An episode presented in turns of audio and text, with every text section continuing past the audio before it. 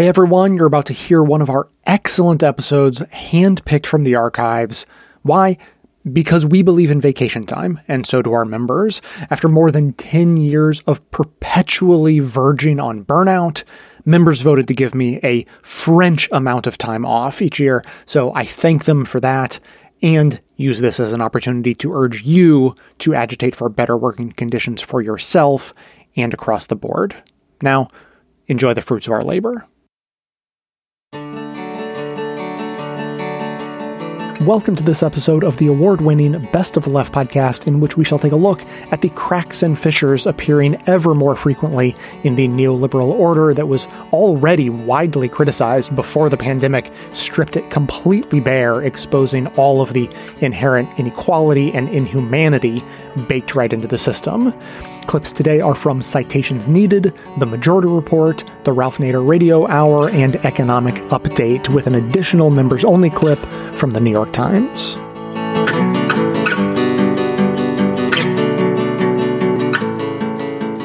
One thing that I'd love to hear your thoughts on is the idea that economics as a field of study, as a concept kind of unto itself, is a science, right? Is a cold, rational, almost academic exercise, unconcerned with emotion. And this idea that you can just kind of study or understand economics or even further organize your entire society around quote unquote economics or the economy, an economy, oftentimes comes with another idea embedded in it, kind of implicit to it, sometimes glaringly explicit, but also quite gendered. The idea that the economy is set up, ordered, operated by serious men making tough choices in our imperfect world. Now, how does this idea, this kind of, you know, cigar filled back room is how the economy operates, but it's also very cold and rational, right? It's not like human beings making concerted decisions. How does this supposed detachment from emotion help make some of the crueler elements of the economics of our time, of the profession of an economist? How does that kind of almost embedded cruelty, gendered cruelty often become more palatable? Yeah, absolutely. I mean, well, first of all, everything is political. Economics is political. Science is political. So to say, well, economics is just cold, hard science, well, science is not cold, hard science, as we can see during the course of the pandemic, obviously, and through many other examples. So that whole idea, I think, is a fallacy. But I think, in particular, this idea that you're kind of drawing out, right? That it's, well, there's nothing we can do about it. It's just how it is and it's this neutral cold free market you know is basically just an excuse for outrageous inequality and complete devastation of people's lives. You know the fact that we have death via poverty on a mass scale during a time in history where we have the productive capacity to food and shelter and clothe the world's population many times over it masks the fact that that's a political decision, the fact that we have the means to feed, clothe, and shelter the world's population, and yet we choose not to. And I'm saying we, I don't mean me and you, but I mean the political elite, status quo, etc. This is a political decision to not organize our economy, to not organize distribution in such a way to actually meet those needs, that you would have millions of children dying of hunger every year. That's unfathomable that that would happen when it doesn't actually need to happen. And so you can kind of, behind the cloak of a cold and calculating market, you can say, well, that's just how it is. So you either have to admit this is a political calculation to enrich the few at the expense of the many, or you hide behind that kind of veneer of a, a rational market, which is not just the like newest libertarian idea, but is goes back to the foundations of classical economy and Adam Smith's invisible hand. Mm-hmm. Some people play by the rules, they get ahead, they should be rewarded. And then other people, the implication is either did something or they didn't do enough of something else to be worthy of having access to ample resources or to enough resources to survive and thrive. Mm-hmm. Yeah, because this is fascinating to me because there's a similar social and psychological dynamic that our previous guest, Alec Karakatsanis, has talked about in the legal profession, that for sort of decades, lawyers were seen as being instruments of a system that was sort of cold and harsh, but they were sort of just functionaries, and their job wasn't to really question the kind of bigger pictures that someone was getting 10 years in jail for, or, you know, in prison for stealing hand soap because it was their third strike or whatever. That that's what the people voted on. That's just what it is, and I'm just doing my job. And this is sort of a, it's a system in place, and the kind of human face. And it's actually not only do you ignore the human stakes in, in a lot of these conversations, but it's actually considered a, a virtue. You see this a lot with the way people talk about the Supreme Court, right? They're sort of above the fray. We're all just buddies. We all drink afterwards after we decide the fate of 15 million women in, in, Texas who can no longer have an abortion, et cetera, et cetera. I'm kind of fascinated by this dynamic because you see this play out a lot in economics. They'll sort of say, look, this isn't something I think is good or bad. It's just where the numbers lead me. There's this mysterious, because it sort of offsets the responsibility onto this mysterious algorithm or, or formula. And one of the things that we've talked a lot about in these episodes is this kind of psychological dynamic. And one of the things, you know, you take econ 101 in high school or, or college, they'll say, here's the inputs and here's the into the model. And you're really not supposed to challenge the inputs. The inputs are just the inputs. They're what they are, right? And of course, if you create a model and you create a bunch of inputs and you skip past the ideological implications or assumptions, right, of those inputs, then naturally it will lead itself to certain outcomes. So I, I want to sort of talk about, if you don't mind, how do you sort of condition that kind of psychology of disinterestedness in the axioms themselves? And again, I know this is a generalized statement. I know there are plenty of economists who don't do this, but as a kind of professional norm norm fetishizing. Yeah. I mean, I think that the field of economics, maybe more than any other field, is really the mainstream of it is about a defense of the status quo. So I think that connection is really right. You know, whether it's law or it's the free market, the question of well, who makes these rules and for whose benefit? I was at this forum this past weekend that was organized by the Hannah Arendt Center at Bard and the Mercatus Institute, which is sort of like a free market academic institute. And George Mason, right? Yes, exactly. So they co sponsored this forum on socialism versus capitalism, which was fascinating. And we kind of got to butt heads a little bit and argue with people that are the so-called experts of the pro-market policies and so on. I'm sure they were charming. Yeah. Um, you know, some of them were very nice people, but the assumptions, the underlying assumptions of all of these arguments were just phenomenal. So, like, one of the things that came up was around housing. And so, one of the pro market participants was defending evictions on the basis of, you know, there's nothing violent or coercive about it. It's just the state is enforcing the rules of the game. And it's just, that's all it is. It's the rules of the game, just like a hockey coach would enforce the rules of hockey. And of course, leaving aside the fact that obviously the rules aren't enforced equally, you know, landlords that preside over rat infested buildings, gas cut off for over a year. I was just speaking to a couple tenants a couple days ago about their building where they haven't had gas in their building for over a year. You couldn't get the building taken away from the landlord despite them breaking these rules. That just to even sue them is like this incredibly arduous task. Whereas to evict tenants, that's just, well, enforcing the rules of the game. But it really gets to like, what are these rules? Who made them and who benefits from them? And the free market myth is that the market kind of operates outside of the state or even in opposition to the state in this kind of voluntary free space. But in reality, the market depends on the enforcement of property rights for the landlords or intellectual property in the case of, you know, drugs and vaccines and so on and so forth. The rules are incredibly skewed, and that's something that I can't get into the psychology and the minds of conservative and libertarian economists and mainstream economists and so on, except to say that the entire field is sort of based on perpetuating the status quo. And that's what gets advanced in whether it's in the universities and academia, and that's what gets advanced in terms of who winds up as the advisors and the quote unquote important people in creating policies.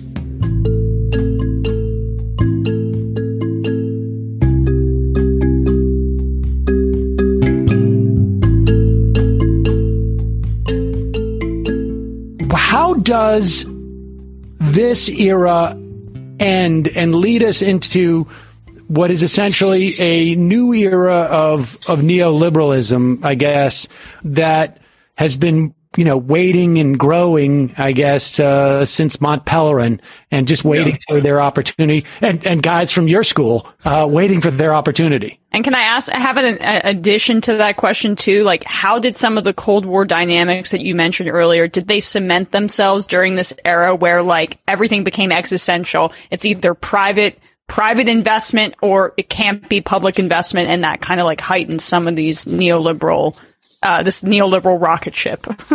Yeah so so that's that's right and i think there's one account of the more recent period the period we're in which which which i think is wrong which sort of goes like this which is you know in 1980 ronald reagan's elected and then all neoliberal hell breaks loose and, and, and here we are.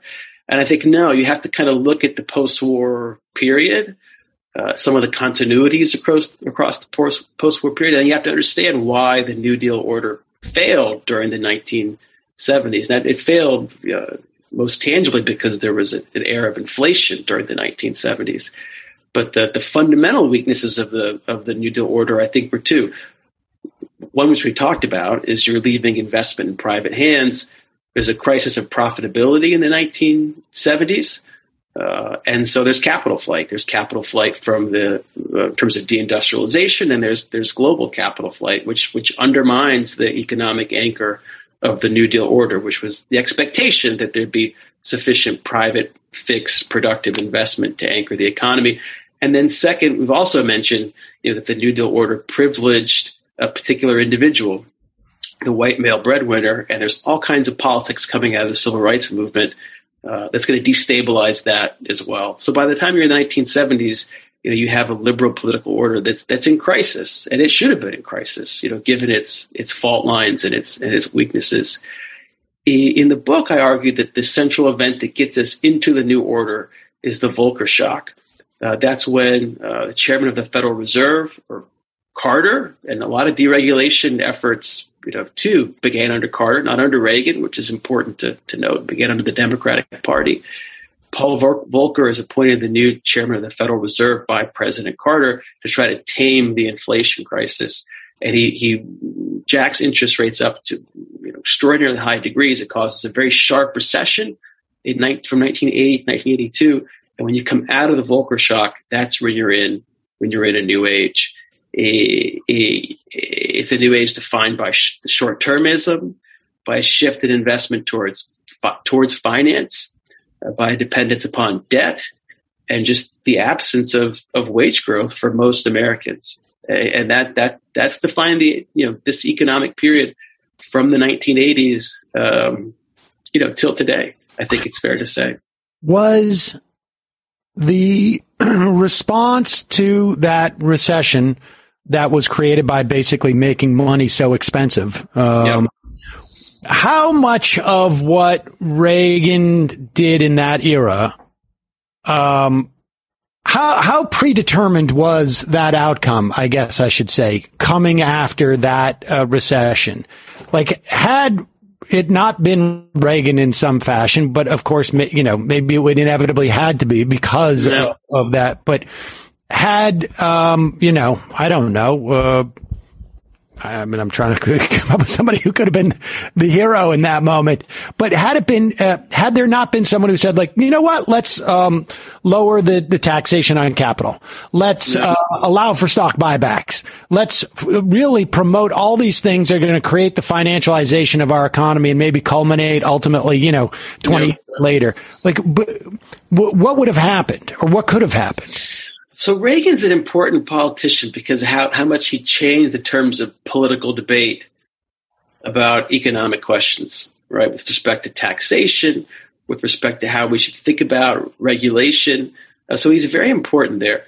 With that said, I mean, Reagan, when Reagan came into office, he said, we're going to cut taxes, we're going to liberate the market, there's going to be a national manufacturing revival you know, the trade deficit will end, the savings rate will go up. I mean, everything Reagan promised economically like the exact opposite. the exact opposite happened. So he he changes the the tone in politics. He changes the rhetoric, and that that's that's very important. But I think that the presidency that actually installs the new regime uh, is the presidency of Bill Clinton. When you look at the actual legislation with respect to finance, and you actually get a, a coherent, you know, Reagan says it's going to be a, a manufacturing revival.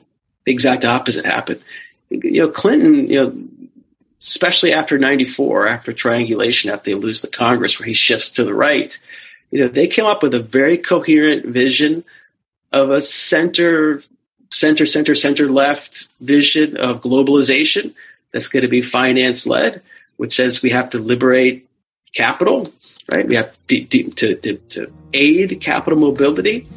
And that's going to lead to a kind of equality of opportunity and it's going to work out to the benefit of all, except it didn't.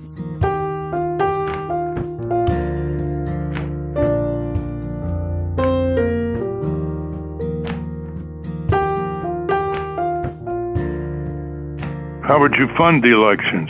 Have abolish private funding, public funding? How would you structure that? First thing to do is to cut down the electoral process to a few months like every civilized country does. You don't have elections running for years. Then uh, there should be a certain amount of public funding which is available. There should be restrictions on how much concentrations of private power or the super rich can pour into elections in one or another way, often dark money. Uh, you can have other measures like providing each person with a fixed amount and saying spend it the way you like on the election. There are a lot of technical devices that can be used. Another thing which we really ought to do, I think, is move towards a parliamentary system. We have a monopoly on the election by two organizations which call themselves political parties, better described as voter mobilization organizations which then do pretty much what they want, independent of the voters. I should add that one part of our system is that most of the population has essentially no representation, meaning their own representatives pay almost no attention to their own to their opinions. That's been studied very well in mainstream academic political science. Martin Gilens, Benjamin Page, Larry Bartels, careful work roughly maybe 70% of the population of voters are literally unrepresented.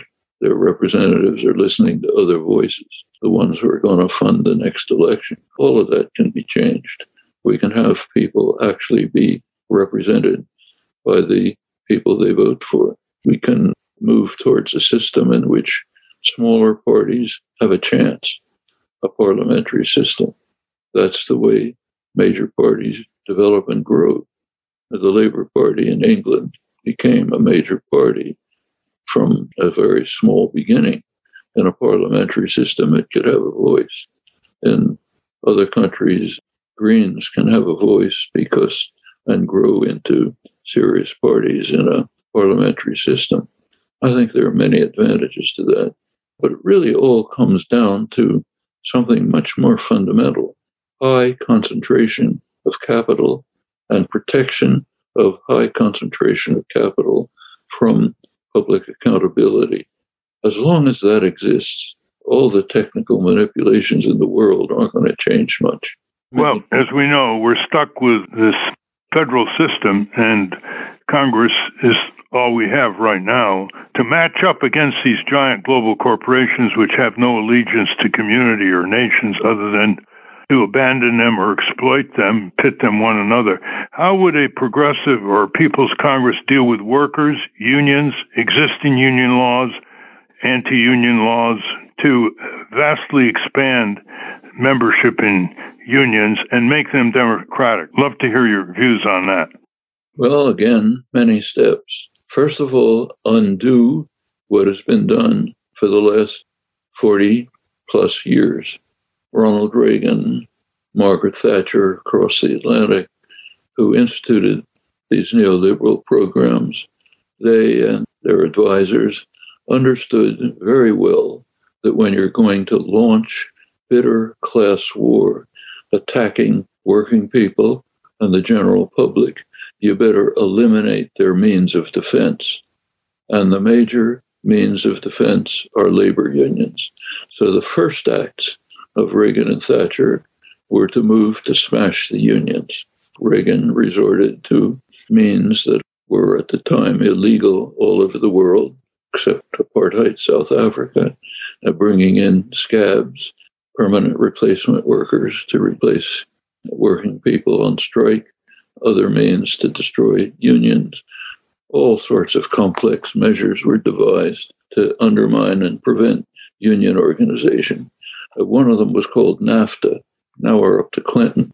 NAFTA, which was strongly opposed by the labor movement for good reasons. One of its consequences was that organization efforts for unionization could be killed by warnings from management, you know, big signs on the door saying transfer Operation Mexico.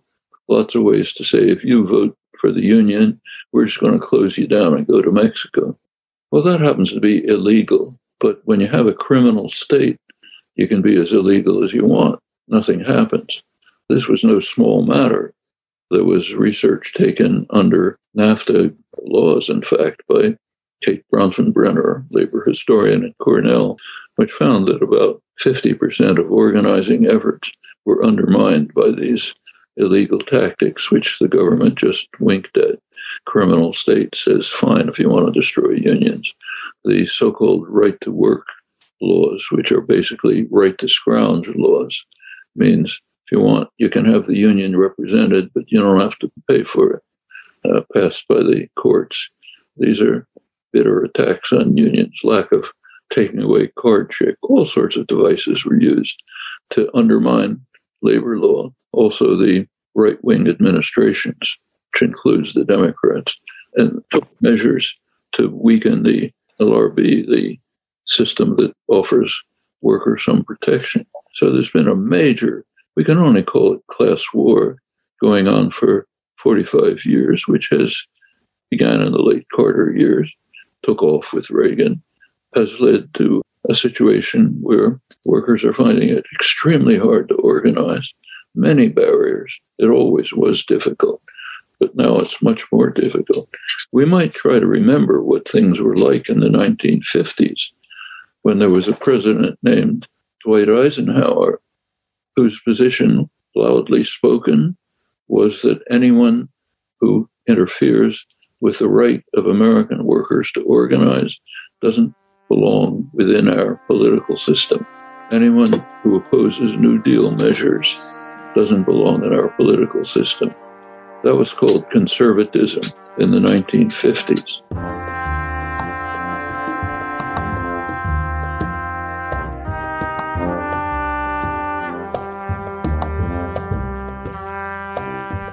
I think the kind of mother of all of them right now for this topic is the quote unquote economy. That term itself, you know, we hear that uh, polls show, you know, the economy is what is most important to prospective voters, right? Or to people on the street. What's the number one, you know, bread and butter issue, right? The economy. It's a thing that is just assumed to exist rather than being created, defined, maintained, you know, enforced by humans as a choice. It can mean stuff like gas prices or the stock market or you know someone's personal experience trying to get a job you know is the economy good or bad? Is it strong or weak? I think you know we were just talking about news media. The idea that does the economy just serve as a synonym for like the Nasdaq numbers or Dow Jones, you know, ticker. Like, can we talk about this idea, like the kind of popular notions of quote unquote the economy and how these concepts are used again and again by our pundit class, by reporters, and what this concept, the economy, deliberately omits, I think, from our analysis and even our understanding of what we're talking about when we use that term. Right. So it goes back to this idea of separating out economics from politics, that these aren't deliberate decisions, that the way that things are set up right now, that the fact that we have historic inequality, that these aren't political decisions and the outcome of policy, the outcome of things like the minimum wage not being raised for umpteen years or any any number of other things it divorces it from politics and says there's just economics. And yeah usually right the way that it's talked about in the mainstream is a preoccupation with the sort of surface level machinations of the economy. So prices stocks currencies maybe monetary policy.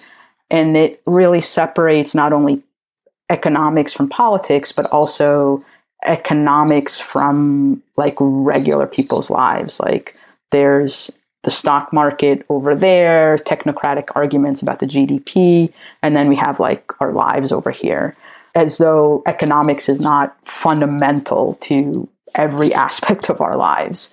And I think that's broken down somewhat recently, in part just stretching back a little bit further, right, to the last 10 years, just the last decade since the Great Recession and Occupy Wall Street, putting ideas of class and economics back into regular language and discussions that we live in a world dominated by the 1% at the expense of the 99%, that we have record breaking inequality.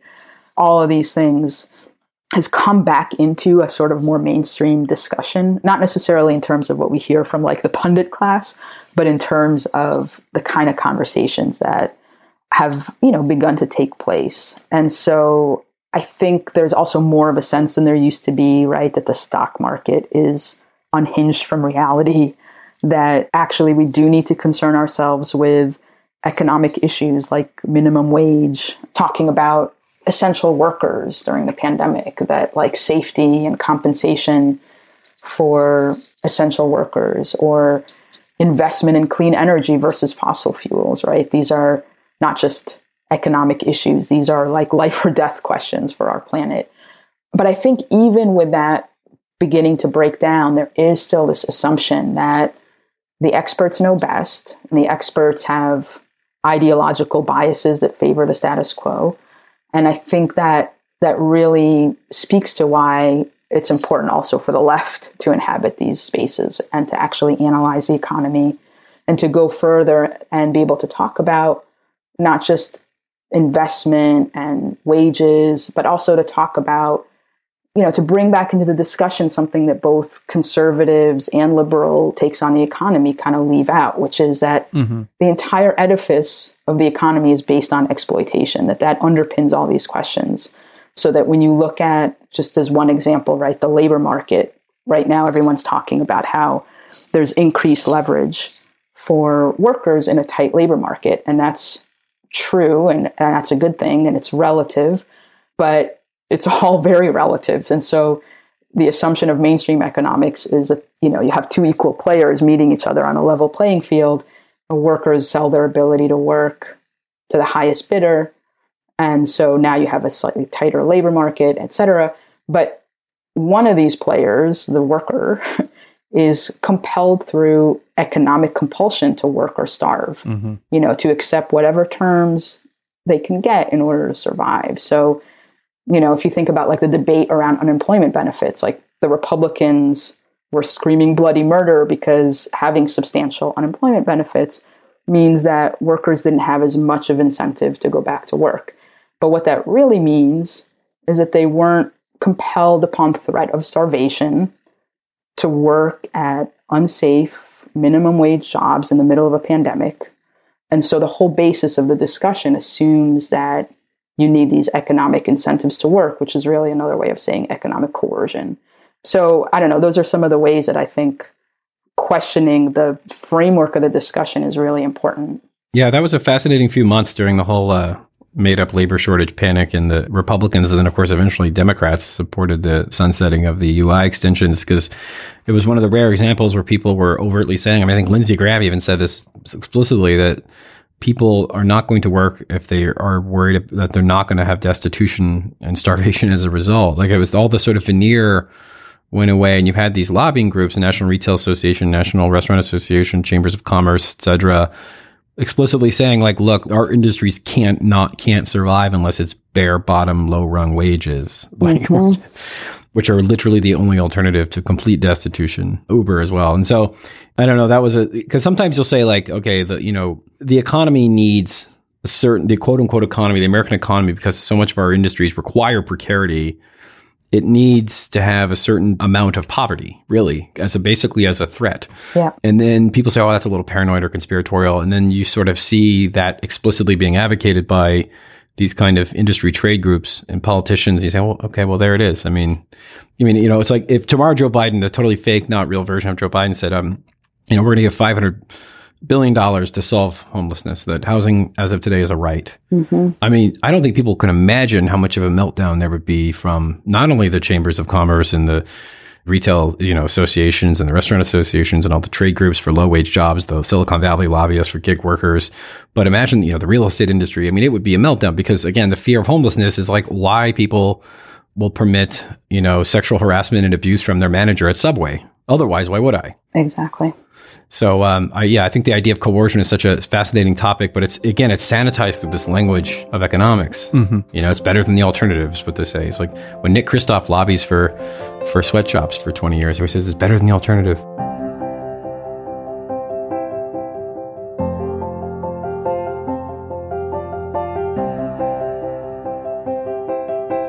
How would you structure or restructure giant corporations? Which have created this corporate state, Wall Street merging with big government, turning it against the people and its impact on the world. Now we have the metaverse and we have just runaway corporate power strategically planning almost everything in our political economy, including commercializing childhood. How would you deal with the structure which starts with the chartering of corporations by states and the board of directors, shareholders, what would you do with the giant corporate structure, which has a great resiliency to fight back even after it loses? Well, this has to be done in steps. I mean, the farthest step, the one that should be reached, is just to eliminate them. Okay, but go back to what classical liberals like John Stuart Mill, Abraham Lincoln envisioned, namely working people owning and running their own enterprises. That's the long term goal. You have to go mm-hmm. step by step. First step would be to rescind the measures taken since Reagan, the neoliberal measures. These were following rules laid down by their economic guru, Milton Friedman. His dictum was that corporations have no responsibility to the public. As you said, they are chartered the chartering of a corporation is a gift from the public. You don't want the gift, it gives all sorts of advantages. You don't want the gift just stay a partnership. But according to Milton Friedman, corporations take the gift but offer nothing in return. They have no responsibility other than to enrich themselves and, of course, enriched the boards of directors and the CEO. Reagan also introduced other measures to ensure that corporations would be able to, and the wealthy would be able to rob the general public. So he changed the rules of corporate governance so that CEOs can, in effect, pick their own, the board that sets their uh, remuneration. As a big surprise, CEO salaries skyrocketed way beyond anything else in the world or what they had ever been, bringing management up with them goes on. Under Reagan, tax havens were legitimized. They weren't before. More robbery. There have been attempts to estimate the robbery of the public during the 40 years of neoliberalism, Reaganite, Friedmanite neoliberalism. Incidentally, another one was to deregulate. Deregulation sounds nice on paper, but it has the obvious consequences of leading to increasing monopolization big fish eat the little fish. So now sector after sector of the economy is virtually monopolized. More was done. Now we're going to Clinton, who joined in. The trade agreements, the so called free trade agreements, which have certainly are not free and have little to do with trade, provide extraordinary protection for, they provide essentially monopoly pricing rights to corporate structures, even when they're, as is often the case, their inventions and creations are largely subsidized by the public. They're given unprecedented patent rights for much longer than ever in the past, and also process as well as product patents. We're seeing that right now with COVID, when, say, Moderna, which has created a number of billionaires in the last year or two, thanks to products that were largely created in the public domain and then they marketed, but they can maintain control over the process of production, which they're insisting on, and over the product so that poor countries around the world can't get access to it. Things like that are happening all the time. Well, one step would be to dismantle all of this and to go back to what was true during the pre neoliberal period. Not a wonderful period by any means. You had a lot to say about what was wrong with it and changing it. But nevertheless, as compared with the neoliberal period, it would be quite a step forward. Now, I just have to introduce the next 45 seconds for those of you who won't recognize the voice by sound alone, but also to point out that for anyone who thinks that the ideas just being put forward by the likes of Noam Chomsky and Ralph Nader are purely far left nonsense, this is none other than Ronald the Gipper Reagan. In the marketplace, our people benefit from direct and indirect business ownership. There are currently close to 10 million self employed workers in the United States.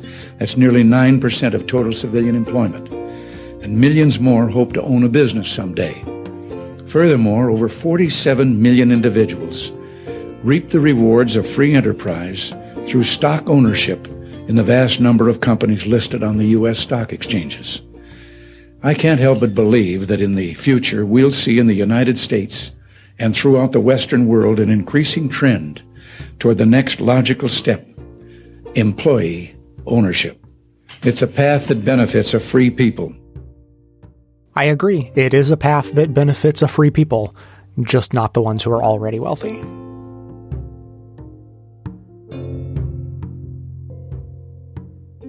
I wanted to identify who's taking the lead and what kind of business structure supports sustainability. And my research led to discoveries that I've outlined in the book, Prosperity in the Fossil Free Economy, which dives into this alternative business model that can uh, pursue the triple bottom line of sustainability, social goals, and financial goals. And that is the cooperative business form. Well, you know, I, that's what I want really to tease out of, of you now and to recommend your book because it does that, because it answers, or at least offers part of an answer about why co-ops and worker co-ops ought to be on the agenda for people to th- learn about, think about, debate and discuss. They have their strengths and weaknesses like everything else, but they are an alternative that hasn't gotten anywhere near the attention it deserves. Or at least let me put that as a question. Do you have a sense of your own ending up intrigued by, interested in co-ops and how they might better address the problem? Is that something happening broadly in the social sciences? Do you encounter others in your fields or allied fields that are coming to this? Is, is this an emerging, is it fair to say that it's an emerging consciousness or recognition? Yes, uh, you hear about it more and more, both in the popular press and in academia, but there isn't enough recognition yet. And so the, when I went to write this book, there just wasn't that much out there on this. And there were no books that ha- were bridging and critically looking at environmental sustainability and how that's tied to the cooperative business design and how cooperatives can be leaders in that area. So I want to frame this more about thinking about the democratic economy. And we often talk about the climate in terms of tragedy and avoiding suffering. And I want to tip that on its head and think about uh, redesigning how business produces broadly shared wealth that can allow us to prosper while we transform to a more democratic economy that doesn't rely on fossil fuels. So we have this enormous opportunity for transformation in our economy uh, as we shift off of fossil fuels. And it's an opportunity to kind of rethink how these businesses are designed so that we have enterprises that are more democratic. And what I mean by that is where we have more owners governed democratically, where each worker has one vote, uh, where sustainability and deep decarbonization are built into the core purpose of business. And businesses are really improving communities and sharing prosperity as part of their core design. Well, you know, uh, I, I've taught occasionally in business schools, and I have a lot of friends who are graduates of or teachers in business school.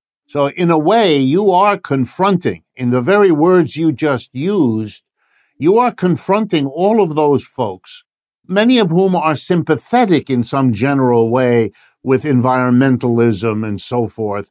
You are confronting them, though, with having to rethink whether the tried and true basic principle that business is about profit maximization and business is about profit as the bottom line maybe has to now be faced not as a truism, but as a problem to be overcome or to be solved in some way.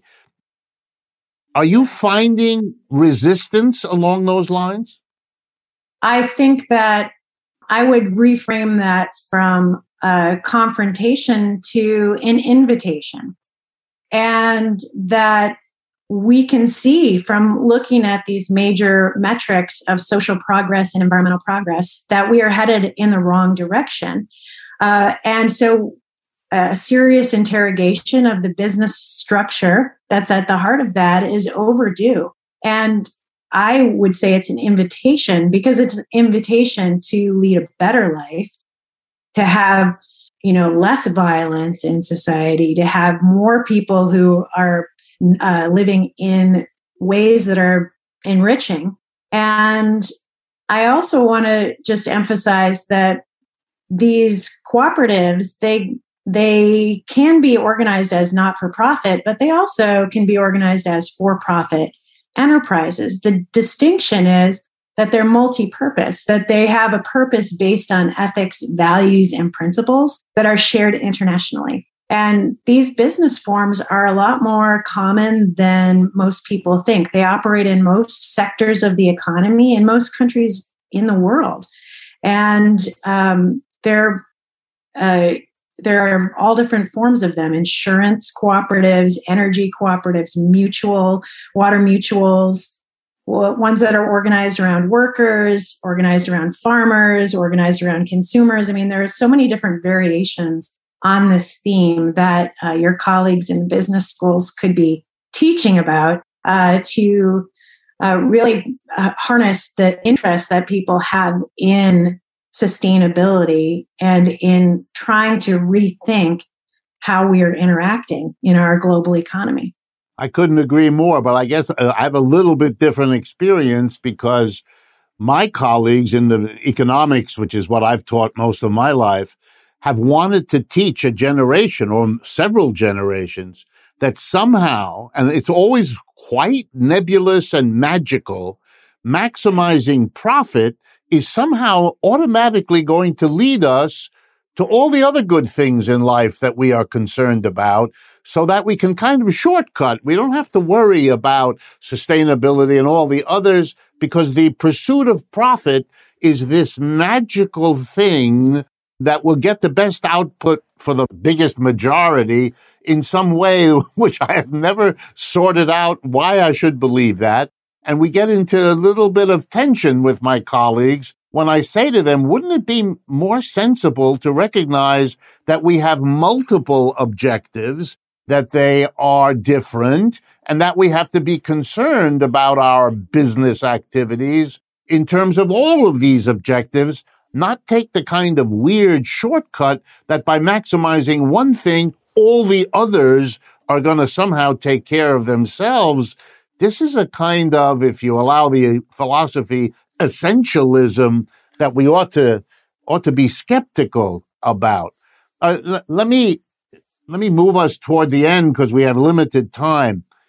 What do you think is the biggest resistance to getting people to think about cooperative organizations as at least part of a solution uh, to the sustainability issue? Well, I think you you uh, highlight that when you talk about the conflict with your business colleagues. I mean, some business schools are starting to teach sustainability. We have um, major shifts in the multinational and the investor-owned world where this is this uh, sustainability is a focus. Now the the question is: Is it a buzzword, and is it going to mean anything? Um, how many business schools are actually teaching about cooperatives? Hardly any. How many law schools are teaching about social enterprise design? Hardly any. Um, so without people educated in this business model, it will be somewhat underutilized. And one of the things I found in Spain too, where they do have um, a very robust worker owner cooperative sector, they passed laws in 2011 to promote the social economy and set goals for its flourishing that reflected their appreciation of all this adds to the economy beyond financial returns. And so we can see that a serious effort to create an ecosystem of support involves legal reforms and education. You can get a lot more details about this in my book, Prosperity in the Fossil Free Economy, uh, where I have actual examples of leading businesses that have been able to balance uh, multiple purposes, uh, including pursuing financial, but not have that overshadow everything else.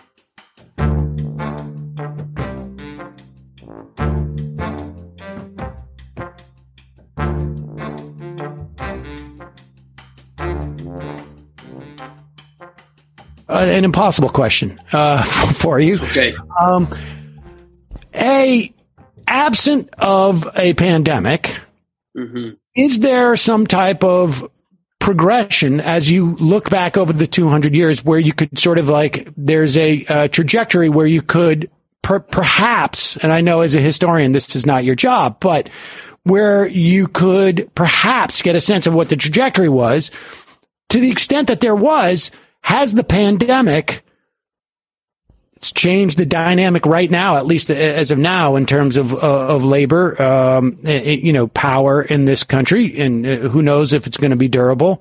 Uh, there's some who are arguing that it that it will. Is the pandemic going to fundamentally alter that trajectory? Well, you, you quite quite rightly, it's an impossible question, but but I won't dodge it. I mean, I think the answer is is yes. Uh, you know, course, we have to see I mean, I argue in the book, the book really stops in 2010. You know, it stops with, with the turn to austerity in 2010. That, that, that, actually, you know, given the, the depths of the crisis in 2008, that it looked like it could be a turning point, a new age of American capitalism. But instead, in, terms of the economics, it didn't happen at all. Actually, uh, the Obama administration very competently, you know, put that capitalism that existed since the 1980s back together. And that's the economy we really still had going into the pandemic. With that said, you know, politics and and the kind of sensibility around, you know, is the economy doing well or not? That's really sh- shifted over the last 10 years. So I think that kind of neoliberal age has fractured. I think Trump especially contributed towards fracturing it by turning to economic policies, some that were right out of the Reagan playbook, like tax cuts, but others trade, you know, are very, you know, anathema to typical conservative or even, you know, the kind of 1990s high tide of, of trade liberalization. So I, I think even before the pandemic, you could, it's not clear what, right? But it's clear that things are breaking up. It's clear, I think, to, to most people who, who are, you know, even remotely uh, you know wise about these issues. The levels of inequality in, in, in, the in the economy are, are just not sustainable. They're not sustainable economically. They're not sustainable for our politics. Or they're not sustainable socially. So so I think even before the pandemic, the mood was very much that something's got to something's got to give here.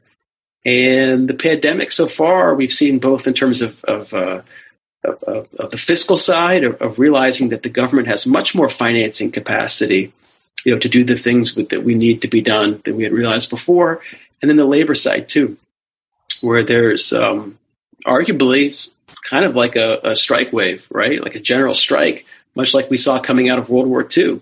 I think a very similar episode. Uh, and we'll see how much leverage you know working people can get on the economy coming out of that. But but I think things are changing, and um, you know, I, I, we'll see what happens. But very likely, we're ending, entering into a, an age of, of capitalism with very different different qualities.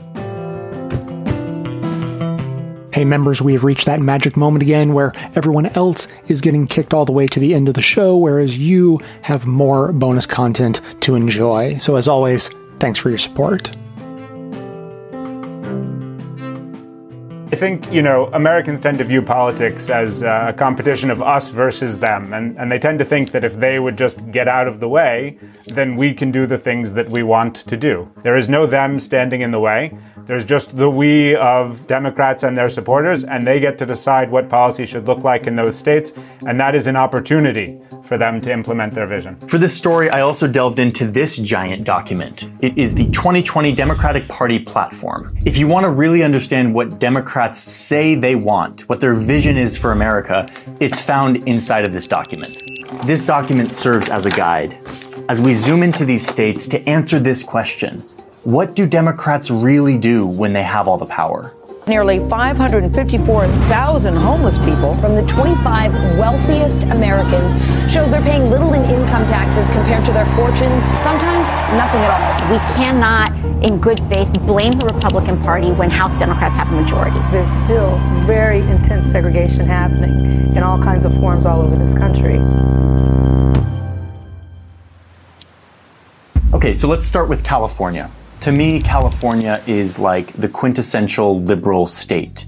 From the state legislature to the whole executive branch to most of the big cities, Dems hold majority control. So, what do they do with all this power? Looking at California, you have to look at housing. Okay, now wait, listen. When I hear the words housing policy, I tend to sort of doze off. But Binya insists that housing policy and what is happening in California is definitely worth looking at. You cannot say that you are against inequality in America unless you are willing to have affordable housing built in your neighborhood. And Democrats completely agree. Here in this document, the word housing is mentioned over a hundred times. The neighborhood where you're born has a huge influence on the rest of your life. Children who are born in neighborhoods with degraded environmental conditions, with a lack of access to high quality public services, poor schools, poor public transit, are at a permanent disadvantage. And they even say verbatim housing in America should be stable, accessible, safe, healthy, energy efficient, and above all, affordable. Housing is a human right. Housing is a human right. The rent is going through the roof. Housing is a human right. How does California do when it comes to housing? You know where those signs are when you drive into a state, it says, Welcome to California? They might as well replace them with signs that say, Keep out. Because in California, the cost of housing is so high that for many people, it's simply unaffordable. The, the state has simply, for the most part, stopped building housing. I mean, there are cranes, there's housing going up, but it has slowed down over time really, really sharply, and it is nowhere near sufficient to keep pace with California's population. And so what you have is is not enough housing and too many people trying to get it, and the inevitable result is that prices have gone up, up, and away. The median price of a home in San Diego County is now a staggering $830,000 all around California, there are cities full of people who say that they are progressive, they're liberals. They believe in a more equal America, a more diverse America. They show up to the marches, they put in the lawn signs about everyone being equal, but at the same time, they're actively fighting to keep their neighborhoods looking like this. Okay, wait, but that doesn't look so bad. It's just a bunch of houses in a neighborhood, right? No. It turns out that this is actually the result of specific policies, intentional policies that keeps these neighborhoods spread out and full of single family homes, as opposed to higher density buildings like duplexes or apartment complexes. This is a real serious fight, and you can get a glimpse into it by looking at a zoning map. Yes, we're looking at a municipal zoning map of Palo Alto, California. Don't leave yet. This is really where it sinks in, so just stick around. So everything on this map that is yellow is zoned for single family homes, like this and this. One family can live here. But here in Palo Alto, there are a lot of new jobs. This is a desirable place to live for new opportunities. Over the past eight years, the San Francisco area has added 676,000 jobs, but only 176,000 housing units. So a few years ago, the city council voted to change the zoning of one section of the city right here. Specifically, this two acre plot of land. They wanted to change it from low density housing to higher density housing so that they could build a 60 unit affordable housing complex for elderly members of the community. Okay, so they changed the zoning. Start building the 60 unit complex. No. The overwhelmingly liberal residents of Palo Alto decided to hold a vote to overturn the decision to revert it back to low density single family housing, back to yellow. And it passed. And the zoning was overturned. So now when you go to this plot of land, instead of an affordable housing complex for the elderly, what you're gonna see is this. A row of just a few houses all of them massive and worth around $5 million each. I think people aren't living their values. You go to these meetings in these neighborhoods where they're talking about a new housing project, and it's always the same song. And it goes like this I am very in favor of affordable housing. We need more of it in this community. However, I have some concerns about this project. We have the hearts to do this, but we're doing it wrong and we're dictating and harm onto the neighborhoods. And then off we go with the concerns, and then nothing ever gets built. This is happening all over California. And the result is that these neighborhoods are so expensive that they keep anyone out who isn't a part of this small group of super rich residents, many of whom bought their properties decades ago, and who spend their time fighting vigorously to keep the value of their real estate assets super high. If you want to keep Palo Alto the kind of neighborhood and community that we all treasure, low intensity, low density, safe for kids to walk to school, you've got to vote against Measure D. There's a an aspect of sort of of greed here and and of uh, you know nervousness about actually sharing those opportunities.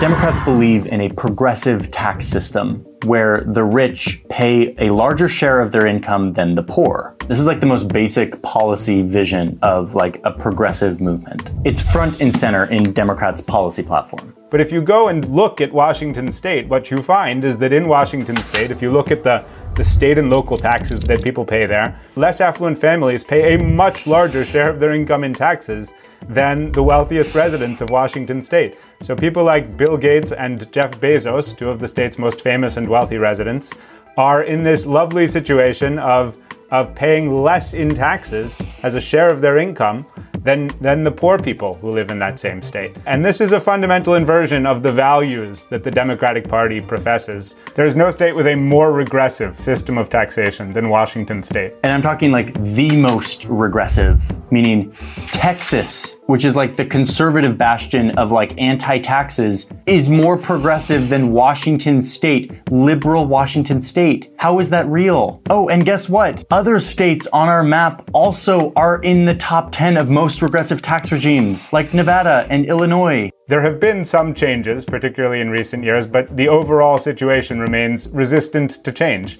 So I am very concerned that at this time, which is a very poor time to disincent people from creating jobs in Washington state, that we're even considering it. From that paycheck that you earn, more of that money is going to state government. And so the effect of that is basically to exacerbate inequality. Okay, so rich liberals don't show up when it comes to housing or taxes.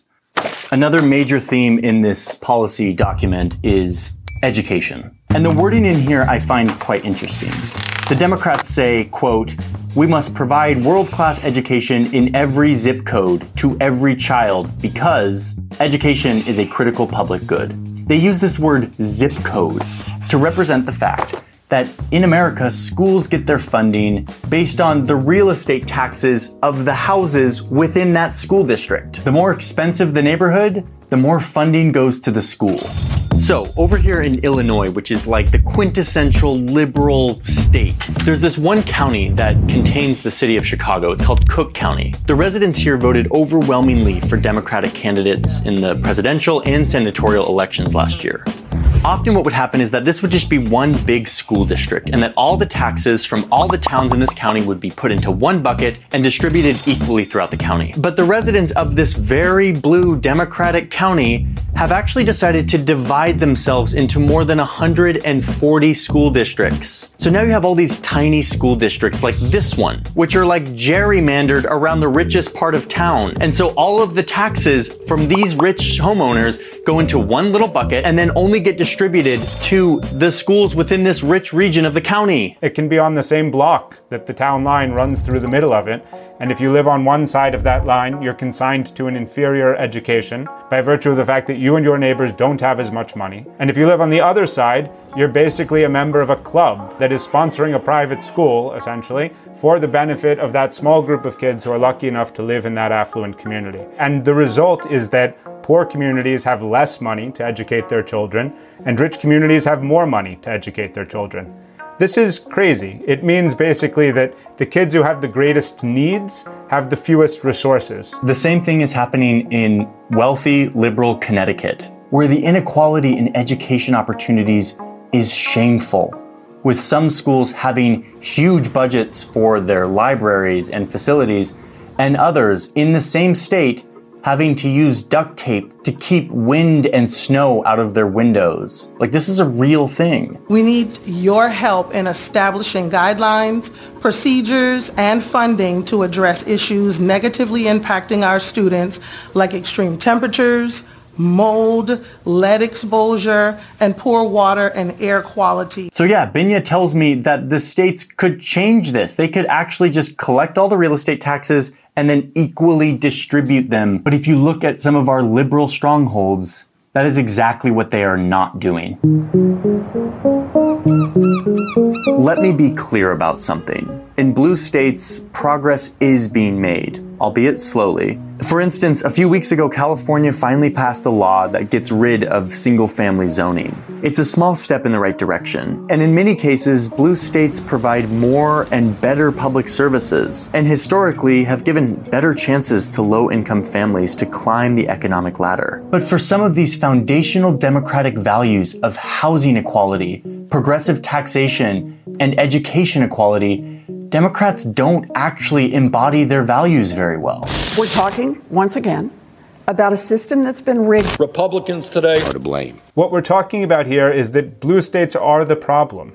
Blue states are where the housing crisis is located. Blue states are where the disparities in education funding are the most dramatic. Blue states are the places where tens of thousands of homeless people are living on the streets. Blue states are the places where economic inequality is increasing most quickly in this country. This is not a problem of, of not doing well enough. It is it is a situation where the blue states are the problem. Affluent liberals tend to be really good at showing up to the marches and talking about how they love equality. They're really good at putting signs in their lawns saying that all are welcome here. But by their actions, what they're actually saying is, yes, we believe in these ideals, just not in my backyard. We are not living our values. People who live in blue states, people who profess liberal values, you need to look in the mirror and, and, need to understand that they are not taking the actions that are consistent with those values, not just incidentally, not just in small areas, but that some of the most important policy choices. We are denying people the opportunity to prosper and to thrive and to build better lives, and it is happening in places where Democrats control the levers of policy.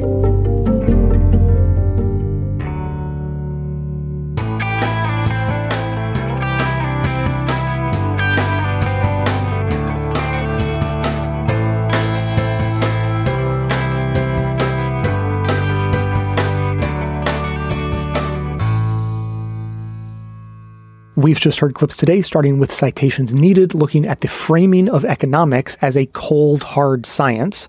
The Majority Report looked at our current neoliberal age through the lens of the New Deal era it came out of. The Ralph Nader Radio Hour talked with Noam Chomsky about the funding of elections and the legacy of union busting. Citations Needed discussed economic coercion amid the pandemic. Ralph Nader continued to talk with Noam Chomsky about repealing neoliberalism and moving toward cooperative ownership. Economic Update looked at the triple bottom line business model in conjunction with cooperative ownership, and the Majority Report examined the fracturing of neoliberalism in the face of the pandemic.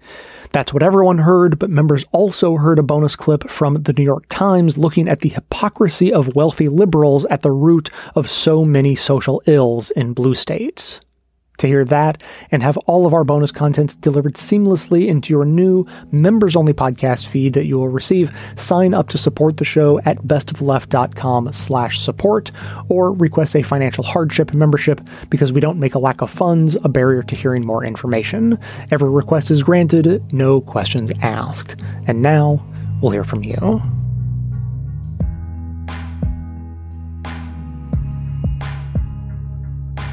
Hey Jay, this is Jade from upstate New York. I was so happy to hear such a good episode on disability issues. We had an email discussion about the needs for this kind of episode many years ago, but I didn't know what sources to use since we are so often a forgotten demographic. I've been wanting to share my situation on your show, and this seems like the perfect timing. I'll try to be brief. I am autistic. I used to make a passable living taking temporary work while also working as a musician. When I tore a wrist ligament on one of those jobs, I was sent for surgery and it was botched. I have 30% use of my dominant hand and severe chronic pain even after five more surgeries and more than a decade. It ended my music career and left me unable to find work.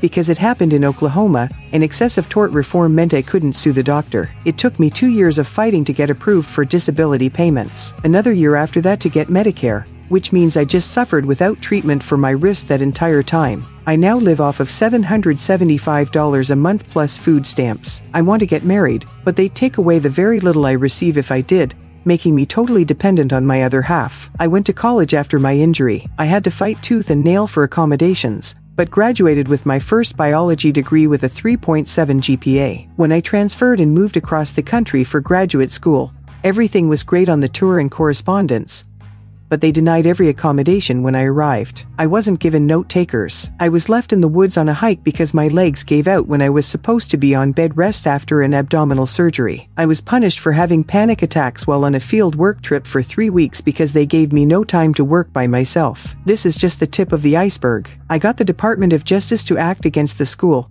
and while they said I was right about everything, the best they could do was have the school let me retake the inaccessible courses for free which I tried, and they were still inaccessible. On top of that, the school retaliated against me for reporting them. I got my $80,000 student loan bill discharged because the government considers me too disabled to work. If I'd been able to get the degree, there's a chance I could have. The world forgets disabled people in most cases. In others, it purposely tries to exclude us. At best, we are kept way, way below the poverty level. We absolutely need help. Thank you for spreading the word.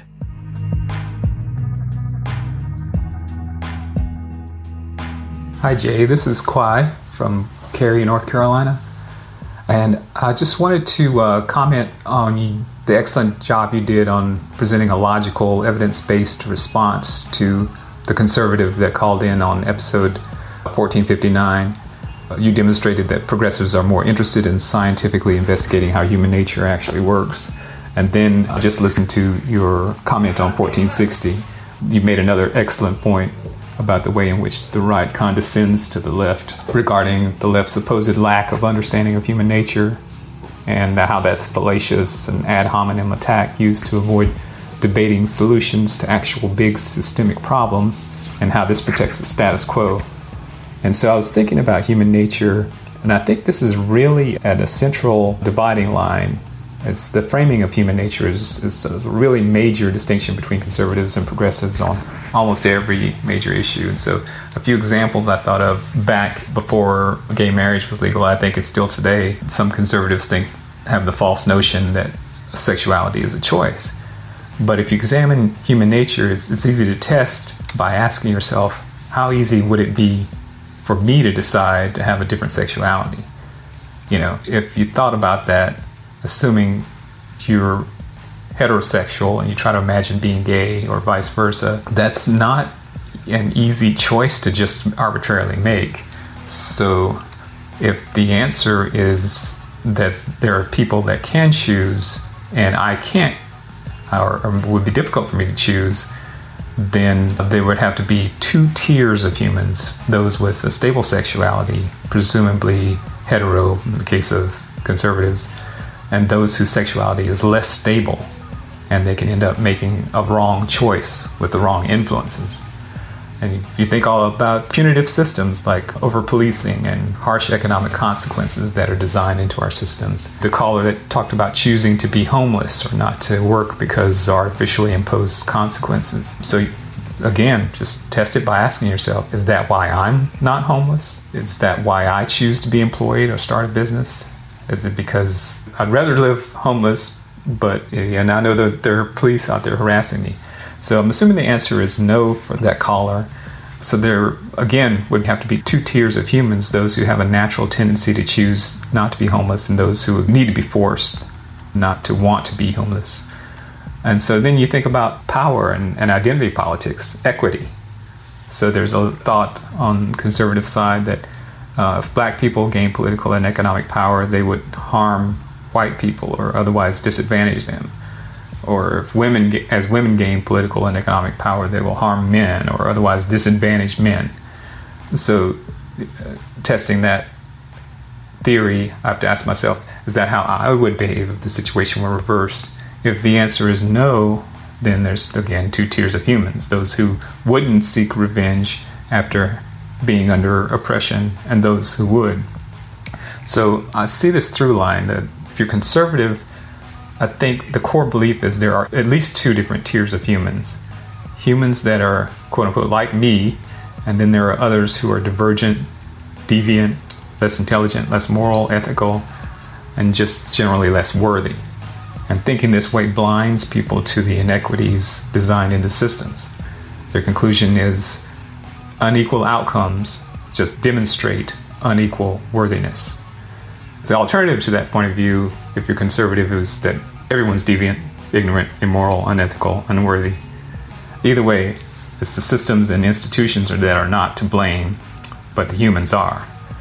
And the progressive point of view is that there's one tier of human beings. Human nature is dynamic and complex, and we're all capable of decisions and behaviors that are more helpful or moral, but not some arbitrary grouping. Progressives understand that systems are designed by humans to be more likely to encourage constructive decisions and behaviors versus destructive ones. And they can be, and often are, designed to favor one arbitrary group over another. And we know that every system must be continually examined and, when necessary, redesigned to achieve more constructive and equitable outcomes. And these two different basic framings of human nature are where capitalism, white supremacy, and Christian nationalism converge. White supremacy started as a means to justify the enslavement of Africans by creating two tiers of humans, white and black, superior and inferior, respectively. The central idea of Christian nationalism is there are two tiers of humans, Christians and non Christians. The way they come together is with the proposition that systemic outcomes prove the inherent ranking of the tiers obscuring the fact that systems were designed by certain humans to advantage those humans and those like them. Progressives take the opposite point of view that unequal outcomes prove that systems were designed inequitably. So I think this is the core aspect of the dividing line, of the boundary between a deeply divided nation. It can be looked at as left versus right, but if you really want to cut to what's at the root we have to take ourselves and those we're in dialogue with, take a single question, which is in terms of worthiness and intrinsic value, are there two or more tiers of humans or just one? The answer will funnel you into maintaining the status quo or working towards reimagining and redesigning systems wherever you find unequal outcomes between groups. Thanks, Jay. Stay awesome. Appreciate you.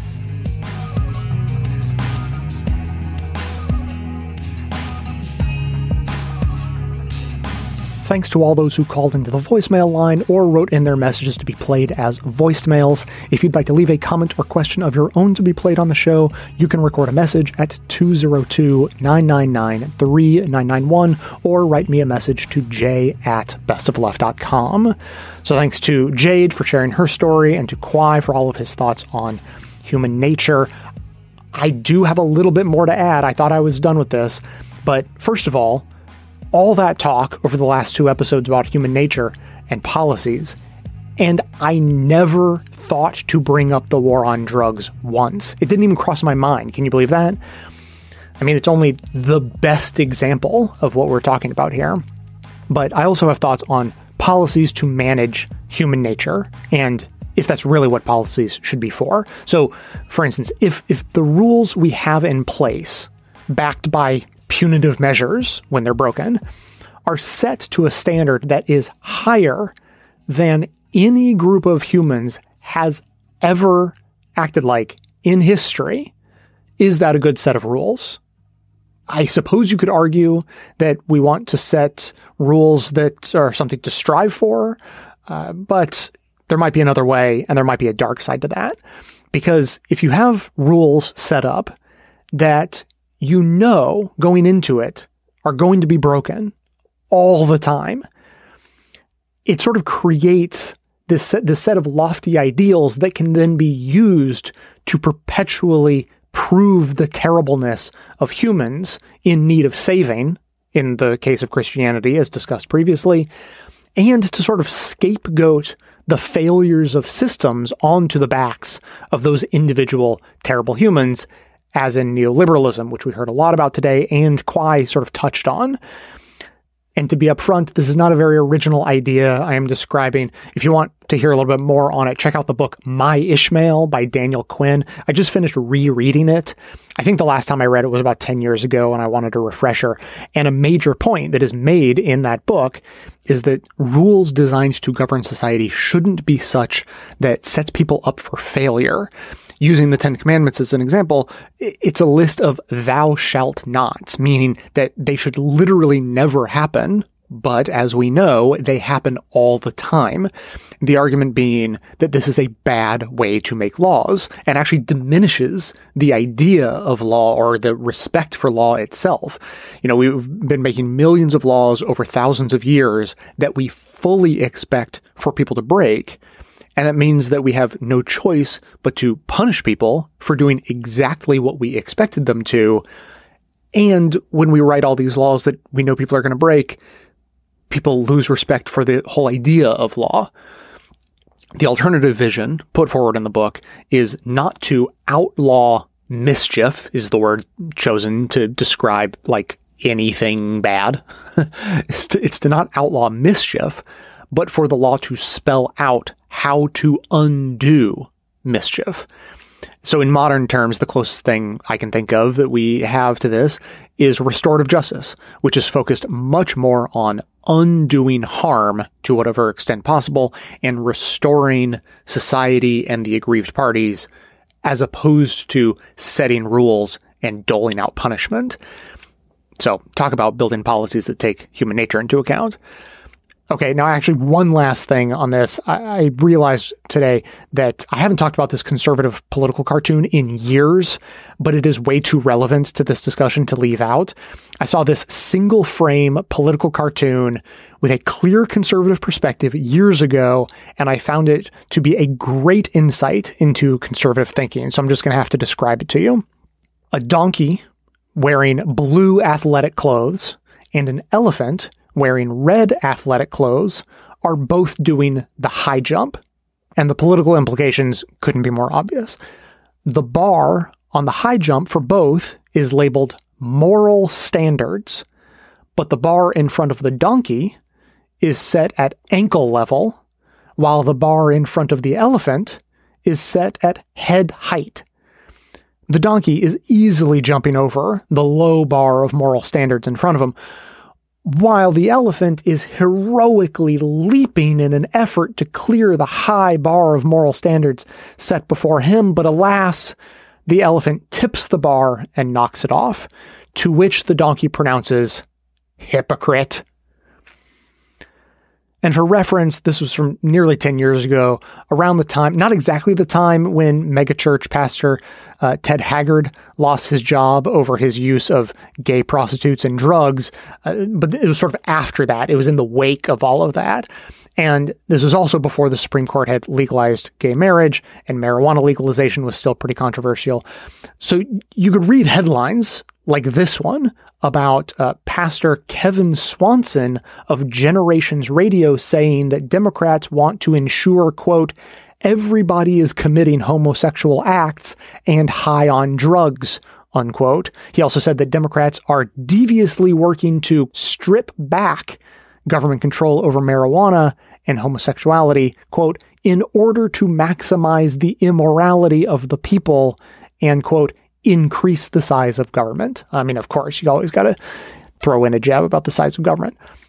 All these liberal laws letting people do whatever they want with their own bodies and lives, they clearly don't understand anything about human nature and the need for the church and government to squash it which which actually got me thinking is that what conservatives have meant this whole time that human nature is inherently evil and needs to be squashed which is why liberal policies that cater to human nature are bad while conservative policies that do nothing but harm people and go against human nature are actually good and righteous because it's human nature which is wrong.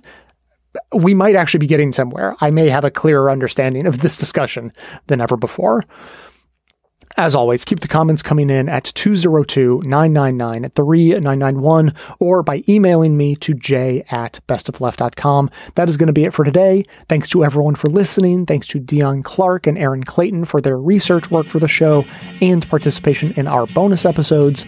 Thanks to the monosyllabic transcriptionist trio, Ben, Ken, and Scott, for their volunteer work helping put our transcripts together. Thanks to Amanda Hoffman for all of her work on our social media outlets, activism segments, graphic design designing, webmastering, and bonus show co hosting. And thanks to those who support the show by becoming a member or purchasing gift memberships at bestofleft.com slash support through our Patreon or from right inside the Apple Podcasts app. Membership is how you get instant access to our incredibly good bonus episodes, in addition to there being extra content and no ads in all of our regular episodes, all through your regular podcast player. So, coming to you from far outside the conventional wisdom of Washington, D.C., my name is Jay, and this has been the Best of the Left podcast, coming to you twice weekly, thanks entirely to the members and donors to the show from bestoftheleft.com.